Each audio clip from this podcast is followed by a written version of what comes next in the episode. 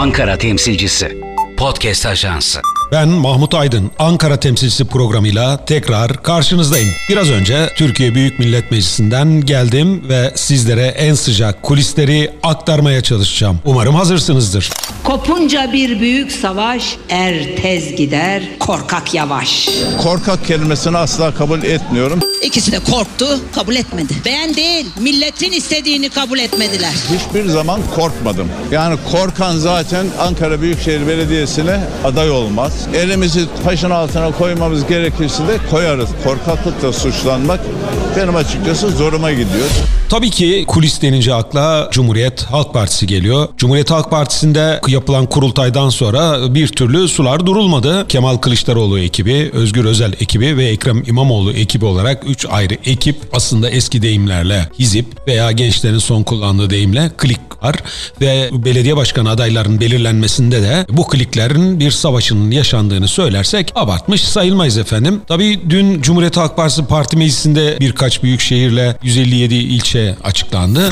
Parti meclis toplantımızda belirlenen Büyükşehir Belediye Başkan adaylarımızı ve il belediye başkan adaylarımızı sizlerle paylaşacağım. Konya Büyükşehir Belediye Başkan adayımız Sayın İsmail Sonkaya, Manisa Büyükşehir Belediye Başkanım Başkan adayımız Sayın Ferdi Zeyrek ve Samsun Büyükşehir Belediye Başkan adayımız Sayın Cevat Öncü olarak parti meclisimizde karar altına alındı ve belirlendi. Büyükşehir Belediye Başkan adaylarımız dışında il belediye başkan adaylarımıza gelecek olursak Çanakkale Belediye Başkan adayımız Sayın Muharrem Erkek, Kırşehir Belediye Başkan adayımız Sayın Selahattin Ekicioğlu, Bartın Belediye Başkan adayımız Sayın Muhammed Rıza Yalçınkaya, Amasya Belediye Başkan adayımız Sayın Turgay Sevindi, Kütahya Belediye Başkan adayımız da Sayın Eyüp Kahveci ve Ardahan Belediye Başkan adayımız Sayın Faruk Demir parti meclisimizde oylanarak belediye başkan adayı olarak belirlendi.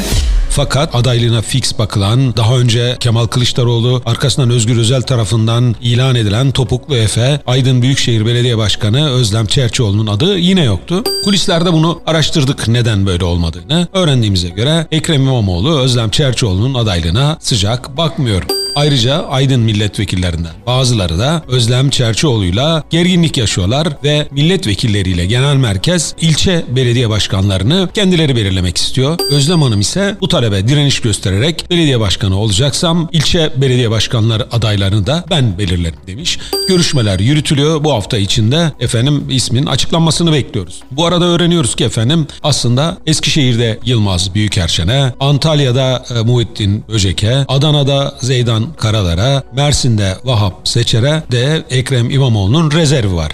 Tahmin edeceğiniz gibi bu rezerv siyasi ya da ideolojik farklılıklardan ya da hizmetteki yetersizliklerden değil efendim. Bu adını saydığımız belediye başkanları kurultay döneminde Kemal Kılıçdaroğlu'nun yanında durdular ve değişimcilere karşı olduklarını net bir şekilde açıkladılar ve Kemal Kılıçdaroğlu için çalıştılar. Tahmin edeceğiniz gibi vilayetlerinden gelen delegeler de Kemal Kılıçdaroğlu'nun lehine oy kullandı. Dolayısıyla Ekrem İmamoğlu'nun bunu unutmadığı, genel merkezde de Sayın Özgür Özel'in de bu davranışları unutmadığı, dolayısıyla bir rezerv koydukları konuşuluyor. Fakat yürütülen görüşmeler, yapılan anketlerin sonuçları geldikçe ortaya çıkıyor ki belediye başkanları başarılı bulunuyor. Cumhuriyet Halk Partisi tabanı ve vatandaşlar aynı belediye başkanlarının adaylığında ısrarcı. Dolayısıyla Cumhuriyet Halk Partisi Genel Merkezi'nin bu hafta efendim Eskişehir'i, Antalya'yı, Adana'yı, Mersin'i açıklamasını bekliyoruz. Bu arada tabii ki en büyük sorunlardan biri de İzmir. Tunç Soyer'in adaylığına Ekrem İmamoğlu da Özgür Özel de sıcak bakmıyor. Ve İzmir'de bir aday arayışı söz konusu. Ama şu ana kadar da ortaya çıkmış bir isim yok. Ekrem İmamoğlu biliyorsunuz e, Genel Sekreter Yardımcısı Buğra Gökçe'yi İzmir'e göndermişti adaylık için. Lakin genel merkez buna şiddetle karşı çıktı. Yürütülen pazarlıklar sonucunda Buğra Gökçe'nin aday olmayacağı söyleniyor. E, bu arada DEM Partisi tabanının İzmir'deki sol sosyalist kitlenin de özellikle e, Tunç Soyer'e destek verdiği, eğer Tunç Soyer aday olmazsa tip adaylarını e, ya da DEM Partisi adaylarını destekleyeceğini açıklayarak Cumhuriyet Halk Partisi Genel Merkezi'ne res çektikleri söyleniyor efendim. Bu arada tabii Ankara'dan bir bilgi aktaralım size. Cumhuriyet Halk Partisi'nin belediye başkanı biliyorsunuz Sayın Mansur Yavaş. Kendisi hep ülkücü kökenli olduğunu söylemiş ve belediye başkanı adayı ilan edilince Cumhuriyet Halk Partisi'nden Cumhuriyet Halk Partisi'ne üye olmuştu. Fakat Cumhuriyet Halk Partisi'nin 2019'da yapılan seçimde hiçbir örgütüne karışmadı. Herhangi bir görüş beyan etmedi. Hiçbir temasta bulunmadı. Hani o istemek dışında. Genel merkez yürütüyordu bu temasları. Fakat Cumhuriyet Halk Partili belediye başkanları tabii ki boş durmuyordu. Örgütleri, delegeleri, teşkilatları kendilerine göre yapılandırıyorlardı. Kulislerde konuşulanlara göre Mansur Yavaş da artık Ankara'da örgütlere karışmaya başlamış. Bazı ilçelerin belediye başkan adaylarını ilan etmeye hazırlanıyormuş. Örgütler de buna karşı çıkıyorlar tabii. Aslında Sayın Mansur Yavaş'ın argümanları güçlü. Çünkü Cumhuriyet Halk Partisi'nin e, kazanamadığı yerlere yeni adaylar belirliyor. Biliyorsunuz Cumhuriyet Halk Partisi'nin Ankara'da Çankaya, Yeni Mahalle ve Elmadağ olmak üzere 3 belediyesi bulunuyor. Mansur Yavaş bu sayının kendisinin belirleyeceği e, sağ tandanslı, daha önce ülkücü hareketten ya da merkez sağdan gelen isimlerle bu bölgelerin kazanabileceğini söylüyor. Nereler mesela efendim? Etimeskut, Mamak, Gölbaşı, efendim Güdül, Ayaş gibi yerlerde merkez sağdan gelen isimlerle seçimi alabileceğine emin ve bu konuda da Cumhuriyet Halk Partisi Genel Merkezi ile görüşmeler yürütmüş. Nasıl bir sonuç vereceğini efendim hep beraber gözlemiş olacağız. Bu arada kulislerde en çok konuşulan konu İyi Parti ile ilgili senaryolar. İyi Parti bir milletvekiline sorduk istifalar sürecek mi diye. O da dedi ki aynen gidenler seçimden sonra pişman olacaklar ve partimize tekrar dönmek isteyecekler. Fakat Sayın Milletvekilinin söylediği gibi görünmüyor tablo. Cumhuriyet Halk Partililere göre e, Yüksel Aslan'dan sonra 3 kişi daha istifa edecek ve 4 milletvekili İyi Parti'den istifa edecek 4 milletvekili Cumhuriyet Halk Partisi'ne katılacaklar. E, geriye kalanların da Milliyetçi Hareket Partisi ile AK Parti'ye geçecekleri şeklinde yoğun bir iddia var. Hatta işte iş adamı olduğu söylenen 25 milletvekilinin ki bunlar mecliste, genel kurulda hükümete karşı, hükümetin aleyhinde bir konuşma yapmaktan kaçınan milletvekilleri bu milletvekillerinin efendim AK Parti'ye katılacağı iddia ediliyor. E böylece Cumhur İttifakı'nın anayasayı değiştirme çoğunluğu olan 360 ve üzerine bulacağı 360'ı bulursa işte referanduma götürerek yeni bir anayasa değişikliğini e, gerçekleştireceği iddiaları da var. E, tabii ki bu anayasa değişikliğinden çıkan iki tane başlık var.